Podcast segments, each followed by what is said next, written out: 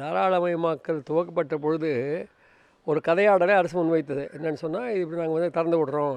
உலகத்தில் எல்லா முதலீட்டாளரும் இங்கே வந்துடுவாங்க நிறைய பேருக்கு வேலை கிடைக்கும். உற்பத்தி பெருகும். விலைவாசி குறையும். சுபிட்சம் ஏற்படும் ஒரு கதையாடல் முன் வச்சாங்க. ஆனால் உண்மை என்னென்னா அனுபவம் அப்படி இல்லை. முப்பதாண்டு கால அனுபவம் என்ன சொல்லுதுன்னா வளர்ச்சி விகிதம் என்பதை எடுத்து அது மட்டும் எடுத்தால் கூட அவங்க சொல்லக்கூடிய கதையில் அதை மட்டும் எடுத்தால் கூட நைன்டீன் நைன்டி ஒன்லேருந்து இன்னி வரைக்கும் இருக்கக்கூடிய வளர்ச்சி விகிதமும் எண்பதுகளில் நிகழ்ந்த வளர்ச்சி வந்து ஒப்பிட்டு பார்த்தீங்கன்னா எண்பதுக்கு நல்லா தான் இருந்துச்சு ஆறு பர்சன்ட் ஓவராலாக வந்து நைன்டீன் நைன்டி ஒன் ரெண்டாயிரத்தி இருபத்தொன்று எடுத்திங்கன்னா க்ரோத் ரேட் ஆஃப் ஜிடிபி என்பது அஞ்சு பர்சன்ட் கூட இருக்காது. ஆனால் விலைவாசி உயர்வு தொடர்ந்து நடக்குது. அதுக்கு ஒரு காரணம் இருக்குது என்னென்னா ஒன்று கதவை திறந்து விட்டுட்டீங்க. அப்போது வெளிநாட்டிலேருந்து வேளாண் பொருட்கள் இங்கே வருது. இந்தியாவுடைய விவசாயிகளின் விளைபொருள் விலை சரியுது. ஆனால் மறுபக்கம் அரசாங்கம் கதவை திறந்து விட்டதுனால அரசின் பற்றாக்குறையை குறைக்க வேண்டும் என்ற பெயரில் மானியங்களை பூரா விட்டுது. என்ன மானியங்களை விட்டுது? அம்பானி அதானி மானியங்கள் அல்ல. சாதாரண மக்களுக்கு போக வேண்டிய உர மானியம் எரிபொருள் மானியம் உணவு மானியம் இதை பூரா கடுமையாக வெட்டிக்கிட்டு இருக்கிறாங்க. தேச உற்பத்தி மதிப்பில் ஒரு ஒன்றரை பர்சன்ட் கூட கிடையாது.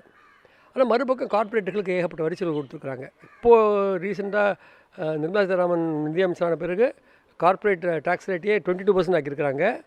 அதுவும் அக்டோபர் ரெண்டாயிரத்தி பத்தொம்பதுக்கு பிறகு வந்த நிறுவனங்களுக்கு பதினஞ்சு பர்சன்ட் போட்டிருக்கிறாங்க. கொள்ளையோ கொள்ளை நடக்குது. ஆனால் மறுபக்கம் பெட்ரோல் டீசல் விலை குறைந்தாலும் பன்னாட்டு சந்தையில் இங்கே ஏறிக்கிட்டே போகுது. கடுமையான மறைமுக வரி தாக்குதலை மக்கள் சந்திக்கிறாங்க. அரசு கலால் வரி மூலம் மட்டுமே வசூல் பண்ணுற ஏற்பாடு இருக்குது ஒன்று ரெண்டாவது இதை ஒட்டி மாநிலங்களை காலி பண்ணுற ஏற்பாடும் இருக்குது ஜிஎஸ்டி என்ற பெயரில் அதுக்கப்புறம் பிறகு வந்திருக்கக்கூடிய பீரியடில் வந்து மாநிலங்களுடைய நிதி கடுமையான நிலைக்கு தள்ளப்பட்டிருக்கு. ஒரு சிறிய கூட்டம் ஏராளமான சொத்துக்களை சேர்த்து இன்றைக்கு வலுவாக இருக்கிறாங்க.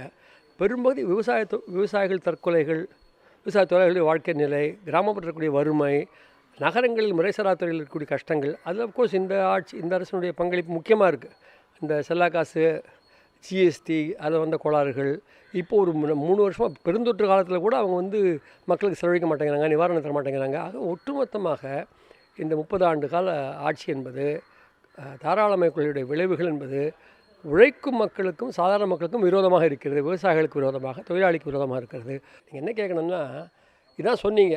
நிறைய பேர் வருவாங்க. அவங்க வந்து உள்ளே வரதுக்கு அனுமதிக்கிறது மட்டும் இல்லை வரியை குறைக்கணும் சலுகை பண்ணி கொடுக்கணும் அவங்கள்ட்ட ரொம்ப வெளி நெளிவு இருக்கணும் இல்லை அவங்க போயிடுவாங்க என்றெல்லாம் சொன்னீங்க.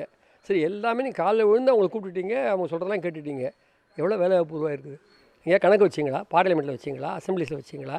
ஒயிட் பேப்பர் கொடுத்தீங்களா? இன்று வரை பெருமுதலாளிகளுக்கும் பன்னாட்டு நிறுவனங்களுக்கும் கொடுத்த சலுகைகளின் விளைவாக அரசுக்கு ஏற்பட்ட வரி இழப்பு நம்ம கணக்கு இருக்குது அதனால் அதனால் ஏற்பட்ட நன்மைகள் பற்றி கணக்கே நம்மகிட்ட கிடையாது. இவ்வளோ வேலை வாய்ப்பு உருவாயிடுச்சு இவ்வளோ பேருக்கு வாழ்க்கை முன்னேறிச்சுன்னா சொல்லவே முடியாது. சிறு குறு தொழில்கள் நாசமாக்கப்பட்டிருக்கின்றன. குறிப்பாக தாராளமய காலத்தில் சிறு குறு தொழில்களுக்கான பாதுகாப்பு கூட நீக்கப்பட்டிருக்கு. எல்லா துறைகளும் பெருநிறுவனங்கள் ஆதிக்கம் செலுத்தலாம். போட்டியிடலான்னு சொல்லிட்டீங்க. பன்னாட்டு கம்பெனிகளும் போட்டியிடலான்னு சொல்லிட்டீங்க. வேளாண் துறைக்கு இப்போ வந்துட்டீங்க. சிறு குறு விவசாயிகளை கூட காலி பண்ணி பன்னாட்டு கம்பெனிகளை கொண்டு வருவோம்னு இந்த இப்போ விவசாய சட்டம் சொல்லுது. அப்படி வரும்பொழுது இந்த ஆட்சியை பொறுத்தவரை அவங்க வந்து செல்லா காசு மூலமாகவும் ஜிஎஸ்டி மூலமாகவும் முறைசாரா துறையை மொத்தமாக அழிச்சிட்டாங்க.